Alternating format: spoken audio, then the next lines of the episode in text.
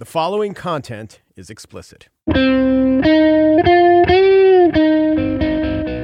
It's Thursday, May 17th, 2018. From Slate, it's The Gist. I'm Mike Pesca.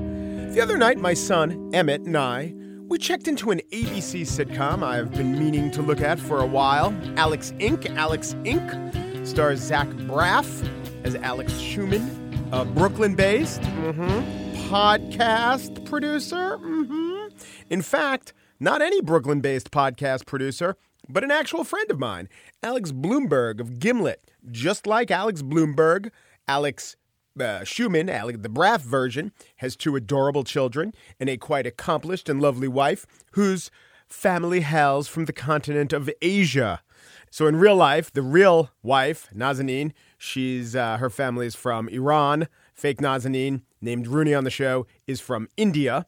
Those countries are yeah, 2,000 miles apart. You got to go through Pakistan, depending on your route, Afghanistan, to traverse them. But that's okay because these are countries that contain brown girls. And before you find me insensitive, I found out about the origins of the actress who plays the Nazanin character. Her name is Tiya Sircar, and I read about her in Brown Girl Magazine. Brown Girl Magazine was created by and for South Asian women who believe in the power of storytelling as a vehicle for community building and empowerment.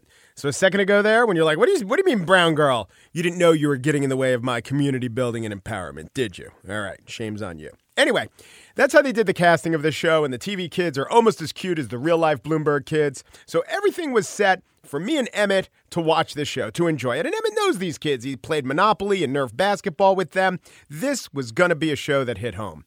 First sentence into last night's episode Fake Alex sets the tone. Starting my own podcast company has been the most. Okay, now I knew this was the season finale, and we should have probably known this info in the first however many episodes, but okay, I'll indulge you.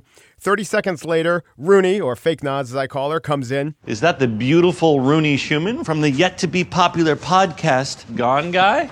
Hmm. Next scene's a work scene. Okay, first order of business.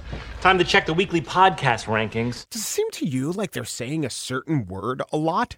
I mean, I have two podcasts, the one you are listening to, and upon further review, please subscribe in Stitcher or Apple, but I'm a little loath to mention each podcast too much.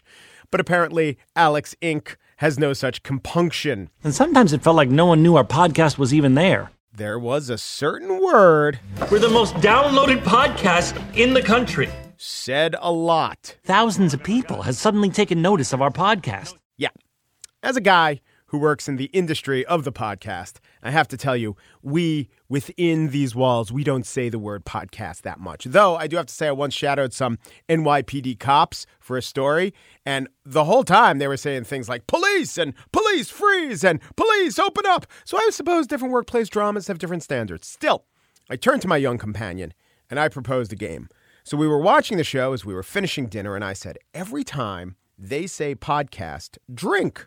Now, I was drinking water and he was drinking beer. Come on, it was light beer. Don't judge. No, I'm kidding. It was the other way around and it wasn't light beer. So we developed our own Pavlovian response. Every time we just heard, How are we going to pull off five new podcasts? we drink. Your podcast? Oh, oh. How's the podcast coming? Five podcasts by the end of the year? So they said podcast 11 times in the first four minutes and 22 seconds of Alex Inc., and Emmett was well hydrated, and I was drunk.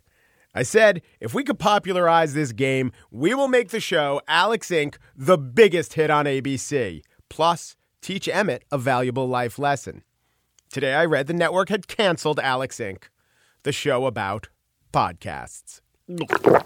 Luckily, Alex's real ink is still going strong, so while the fake version is gone, real Alex survives. But still, I will pour one out for the TV show Alex Inc., or I would if I weren't out of beer and Emmett was done with his 40 ounce of water. On the show today, I spiel about Trump's 15 minutes of palaver while sitting beside the head of NATO. But first, to NBA coaching vacancies. Huh? What? On the gist? Are you sure this is the gist? Yes, yes. Because one of the candidates has something a little bit different about her than the usual NBA coach. A careful observer of pronouns can figure it out.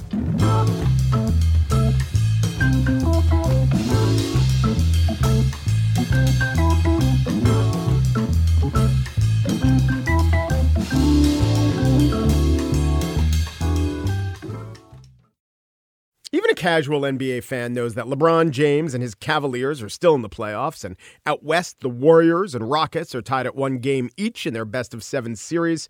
It takes a somewhat closer observer to keep track of NBA coaching vacancies. But the Magic, Pistons, Raptors, their team still looking for a coach, and yesterday the Milwaukee Bucks hired a coach of their own. Now, one candidate for that Milwaukee job, also mentioned for the Pistons job that's still open, is Becky Hammon. She's an assistant with the best run team in the NBA, the San Antonio Spurs, and a former player, and by all accounts, a brilliant basketball mind. One of the writers who provided such an account is Louisa Thomas, who wrote for The New Yorker the story, How Far Can Becky Hammon Go in the NBA?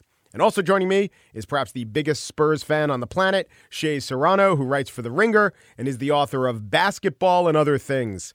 Hi, guys. Thanks for joining me. Thank you. What up? What? There you go.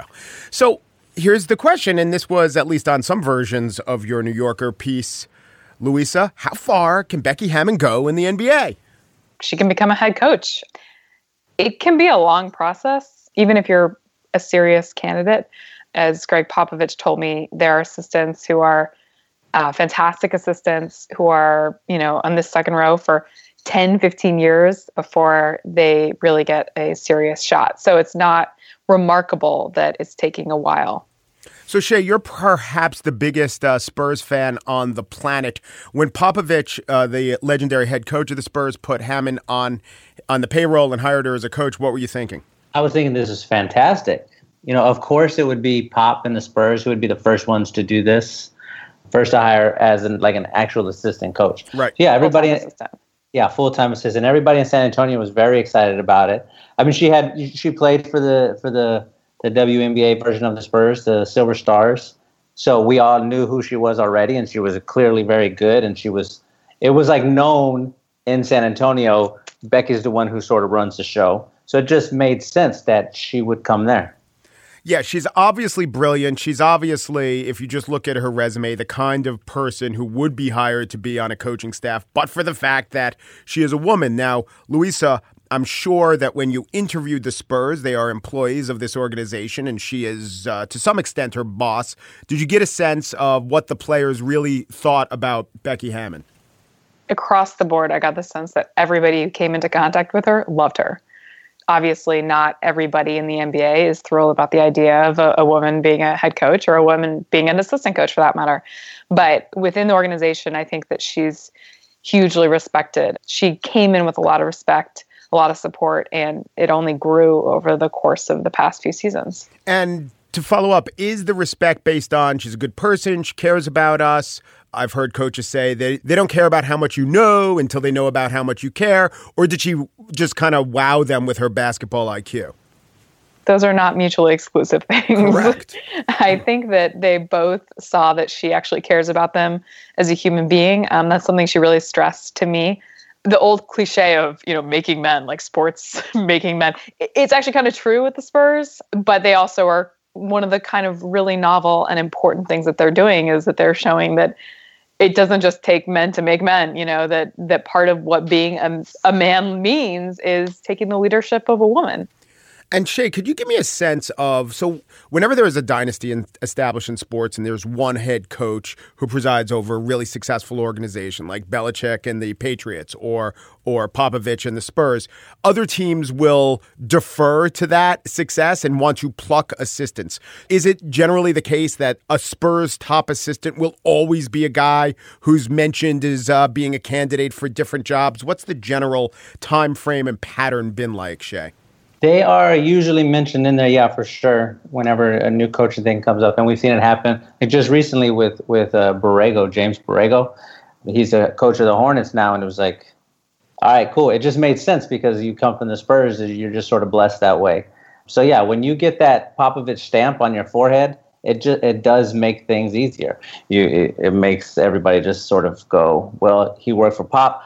Pop knows what he's talking about, so this will work. Same thing with Becky. It's like, well, she worked with Pop and if she doesn't get the Bucks job, her name will continue to be mentioned until she does eventually get a coaching position or a head coaching position somewhere. Like that's going to happen now. We're just sort of all adjusting to the idea. It feels like, which is which is like equal parts fun when you see people excited about it, and also equal parts sucky when you see people sort of trying to foot sweep it away. Yeah, but are there sucky people? Are they people with real decision making power in the NBA still? So, if our listeners don't know, the NBA is the most progressive league, and the number one guy, Popovich, is is really progressive. I mean, he's an Air Force veteran, but you know, he's talking a lot about social issues, but also just progressive in how in how he does his job and how non hidebound he is. How many teams will just be a little resistant and maybe making an excuse like, "Well, it's not us," but I don't know if the fans will handle it. And how many teams really are like, my God, why wouldn't we want the best uh, candidate for the job?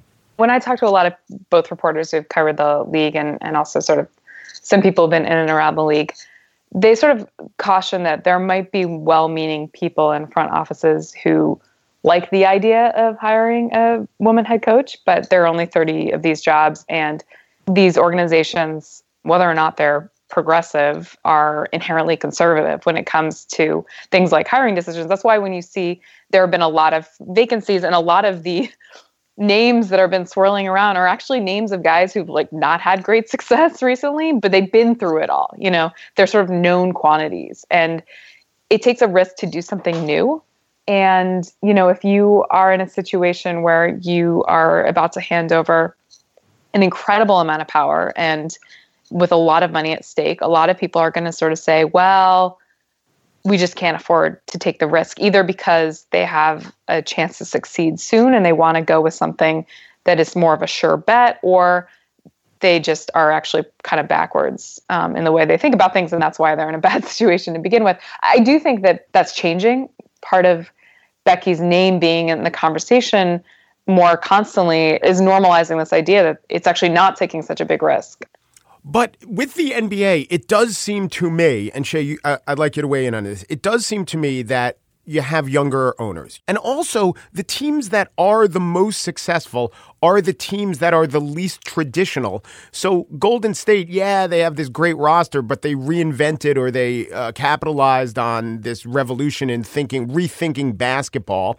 And we're talking about the Spurs, definitely the most consistently successful franchise over the last 20 years, being extremely progressive. And the Celtics are doing great, and they seem to be on the cutting edge of doing things differently. Like if you compare the mindset from the uh, NFL, don't go for two because the fans are going to be mad at you. I can't definitively prove that innovation correlates to success in the NFL, but in the NBA, it really seems to me that the more innovative is almost always the more successful. So I wonder what the uh, what the blowback might be. But you tell me, Shea. As far as the innovation, you have a bunch of people who have tried things and it just didn't work out, so we don't celebrate them near as frequently. So I think that that's a situational thing where you go like, oh well, what did the Warriors do because they're the best in the NBA right now? Oh, they right. started shooting, you know, started shooting a lot of three point or whatever. Like right. whatever. People had people had tried it before, but they just didn't have Steph Curry and Klay Thompson and Kevin Durant. If you're asking me, is the NBA more likely to have a head coach who's a woman than the NFL? Of course, 100%. There's no question about it. Well, clearly they have they have uh, a head coach who's interviewing for a job, which hasn't happened. Do you think so? In football, there was the Rooney Rule, which said let's just get minority candidates in the room, and this will uh, lead to minority coaching. And it happened. I mean, it might not have been perfect, and there were a lot of people who opined against it at the time, but it seemed to have happened. Do you think something like that can happen with uh, interviewing a woman like Becky Hammon, or specifically Becky Hammon in the NBA? Obviously there can not be a Rooney rule for female coaches in the NBA because there aren't enough really strong female candidates. But that doesn't mean there aren't any. Teams should start looking at least at the assistant level for, at um, people like Dawn Staley, and and there have been a lot of fantastic female coaches who have not really been treated or the way they should have been by front offices that are hiring. So hopefully that will start to change. Shea, give me a sense of the uh, Spurs staff. I don't know if they rank their assistants, but you had one assistant who was just hired by the Hornets. And then when Popovich was out, I think after um, his wife died, it was a different assistant who ran the team, right? So that would perhaps indicate to me that maybe Becky Hammon's only third on the depth chart, or am I being too reductive? That just has to do with with Becky had not been around as long. I don't think it was we don't think Becky's as smart as this other guy. I, I can also say, I mean, Becky sits currently in the in the second row. She doesn't sit next to Popovich on the bench, and so that's generally re- the spot reserved for the the two lead assistants. I think Shea is absolutely right. I don't think that they do really kind of rank the coaches in terms of who they listen to or who they respect. The way it works is that there are some coaches that are developmental coaches. There's some coaches that are, you know, the Spurs has have a famous shooting coach. There are other coaches who kind of divvy up scouting teams. Becky's part of that pool where she has, you know, four or five teams that she's responsible for and scouting and she knows every single thing about one of those teams. So it, it kind of works like that. It's like so she's sort of the lead voice when they're playing X team, and of course she wouldn't tell me what her teams were. But um, you know, yes, as as she's there longer, you know, maybe she gets into the front row and becomes a more visible visible presence in that sense. But it's not like she's a you know quote unquote junior assistant or something like that. Couple things. Uh, one, I like how the seating arrangement tells you something about their importance, so it's a little like the Supreme Court. Two, it's funny to me that the assistants won't even admit who their what their team of expertise is. I don't know. Are they worried about like Israeli Mossad black ops agents infiltrating them specifically? I would figure if you just looked at the coaching staff during play with different teams, you could probably get a good idea about which assistant is talking to Popovich more against which teams. Well, this is, this is Spurs we're talking about, and they are kind of like unbelievably protective. it's trying to wring water from a rock. The standing line in San Antonio, anytime somebody asks about something like that, is that one of the coaches will say it's family business. It doesn't matter what you're asking about, but that's always like, oh, this is family business, so we're not going to tell you anything. I had all these great stories about Becky, you know, interacting with players, like specific, you know, very specific stories that were totally revealing of how she, you know, how great she was in in terms of breaking through with them and um, and also showing off her basketball intelligence. And I couldn't use them because she like basically claimed like lawyer client privilege or like doctor patient privilege. Like even though it made her look good, you know, she was so protective of her relationships with these people. And one of the reasons why they really trust her is that they know that she's not going to go around like name dropping or revealing things about them or revealing, you know, the inner workings of, of the team. Like she's very kind of she's very Spursy in that way. All right, and here's my last question. Becky Hammon one day gets hired. I'm not going to go to Jackie Robinson, but is it right below that in terms of the importance of sports and society? What do you think? Louisa, you could go first. I think, fortunately, racism in the 1950s and 40s and 60s and you know, still. Let's, I mean, let's just I, name I every decade. Let's just yeah, name exactly. the decades. Basically, in America, like yeah. history, yeah. there's no state that she has to go to where she cannot, you know, use a water fountain or things like that. I mean, so yeah, I don't think it's on the level of Jackie Robinson, fortunately, but but certainly it is a big deal. I think. Yeah, I think as far as sports stories go, this will be the biggest NBA story since the LeBron's decision. Like as far as the, uh, we're talking about dissected or impacting right. other things, it's it's right on that level right there as far as just mammothness of the situation. The irony, of course, is that the Spurs, when they hired her as an assistant, they just insist that they had no idea that this was a big deal at all. I mean, their press release did not mention that she was a woman. And the morning they after they hired her, they set up, you know, a few small like local media, KCRW or whatever the station is. As RC Buford said to me, like we were naive and suddenly good good morning america was like at our doorstep you know it is such a big deal because it's so long overdue a woman was almost president you know but a woman can't be a head coach really yeah i'll play uh, some sort of uh, sports uh, shock jock trope as we go out on this. All right, last second. What are the chances she gets hired? Louisa Thomas, what do you say? This year or no? Ever? Eventually. I mean, I think that she has a, a, very, very serious shot. Shea Serrano, will we ever see Becky Hammon as a head coach in the NBA? What percentage chance? There's a hundred percent chance she eventually is coaching an NBA team. You heard it from Shea Serrano. Put it down. Sound effects. Shea Serrano writes for The Ringer. Louisa Thomas writes for The New Yorker. They do a lot of brilliant things when we were talking about Becky Hammon. Thanks so much, guys. Thank you. Hey, you're welcome, homie.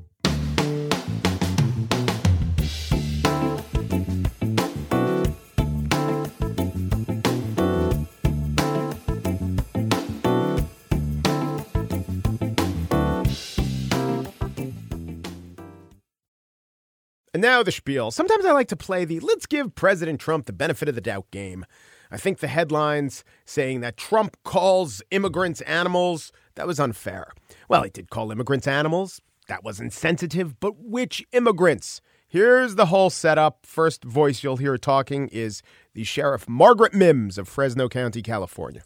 There could be an MS-13 gang member I know about. If they don't reach a thresh- certain threshold, I cannot tell ICE about them. We have people coming into the country or trying to come in. We're stopping a lot of them.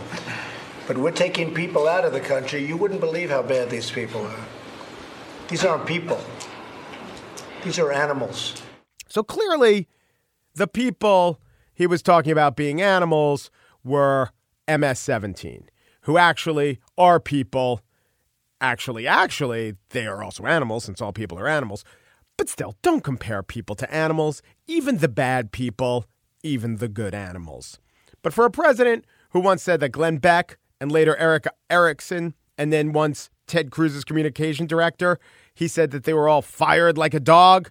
Eh, the animal comparison deal has not come back to bite him. So you do want to be fair and cut him a little slack for that criticism. Sure, it was cruel and crude, and maybe a good person would try to see the goodness in everybody, even shithole people. Yeah, it's too late with Trump. Fine.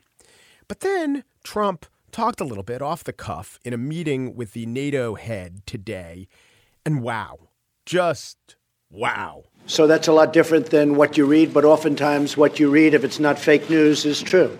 And that's not even the wow part. That's the duh part. He's steadily approaching a working definition of fiction and nonfiction. I also like the part where he said oftentimes. That would be the poetry section.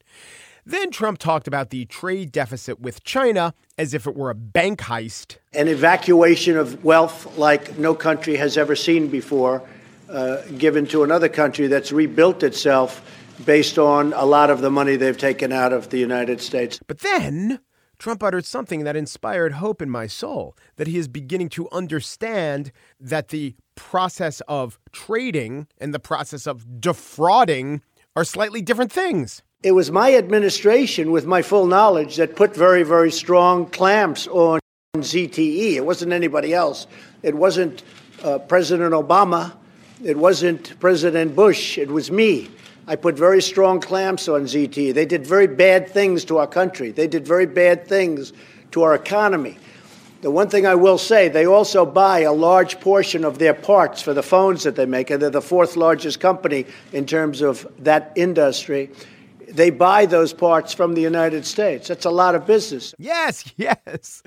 It turns out that a country that engages in export import will not only export, but also eh, it, no, not Ivanka, eh, im, im, not immigrants, imp, imp, not impose a ban on foreigners, imp, import. The word is import. They buy and then they sell. And I don't want to blow your mind or anything, but when they sell and the U.S. buys that stuff, that also helps U.S. buyers. And none of that is even the wow part, but it was quite a riff. Here is the wow part. Well, the Libyan model. Oh no, is he thinking of this? My name is Aftium, a telecommunications sales representative, and I'm representing Libya. No, no. Here's what he really meant. Well, the Libyan model isn't a model that we have at all when we're thinking of North Korea. In Libya, we decimated that country. That country was decimated. There was no deal to keep Gaddafi. The Libyan model that was mentioned was a much different deal.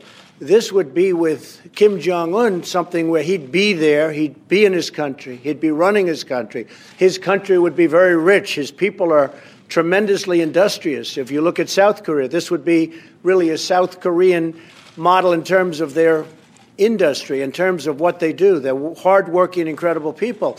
Okay, so we get the part that he thinks that North Koreans are hardworking because South Koreans are. Fine. South Korea is also a Western facing democracy. Fine, fine, fine tuning. But I'm not sure he knows the timeline behind Muammar Gaddafi's ouster. Gaddafi agreed to give up his pursuit of nuclear weapons in 2003. In 2011, as a consequence of the Arab Spring, the dictator was overthrown and killed. What is Trump saying? Is Trump saying if Kim Jong un denuclearizes, that the United States will be there for years and years past his own presidency? He will be there, we will be there to fight off Kim's enemies? Should forces within North Korea conspire against Kim? Don't worry, we will always have his back. You know, I would say Kim would be crazy to think that Trump was serious. But given Trump's penchant for strongmen and his distaste for civil liberties within different countries, maybe maybe he does mean what he says. And he's saying that ignore Libya because the US from this point forward will always have the back of a dictator once the dictator has done a favor for Donald Trump. And Donald Trump sticks by what he says, although he did end his remarks with these words Because we cannot let that country have nukes. We just can't do it. So that's the way it meant. It's really just the opposite. Because if you if you look at again, you look at Syria, that was a total decimation. Yeah, he said Syria. Clearly he meant Libya, and by Libya he really meant not North Korea. Because you know, that Libyan model, little lippy, didn't know her place.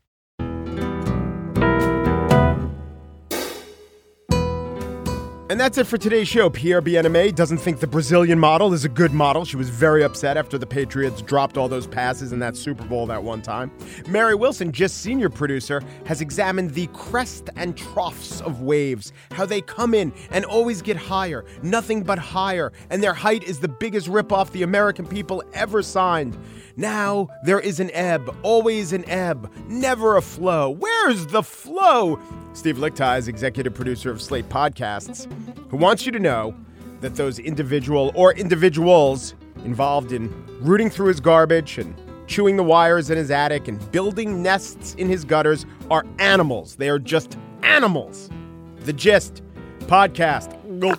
Personalized audio on demand. Chug, chug, chug, chug, chug. Umperu, deperu, duperu, and thanks for listening.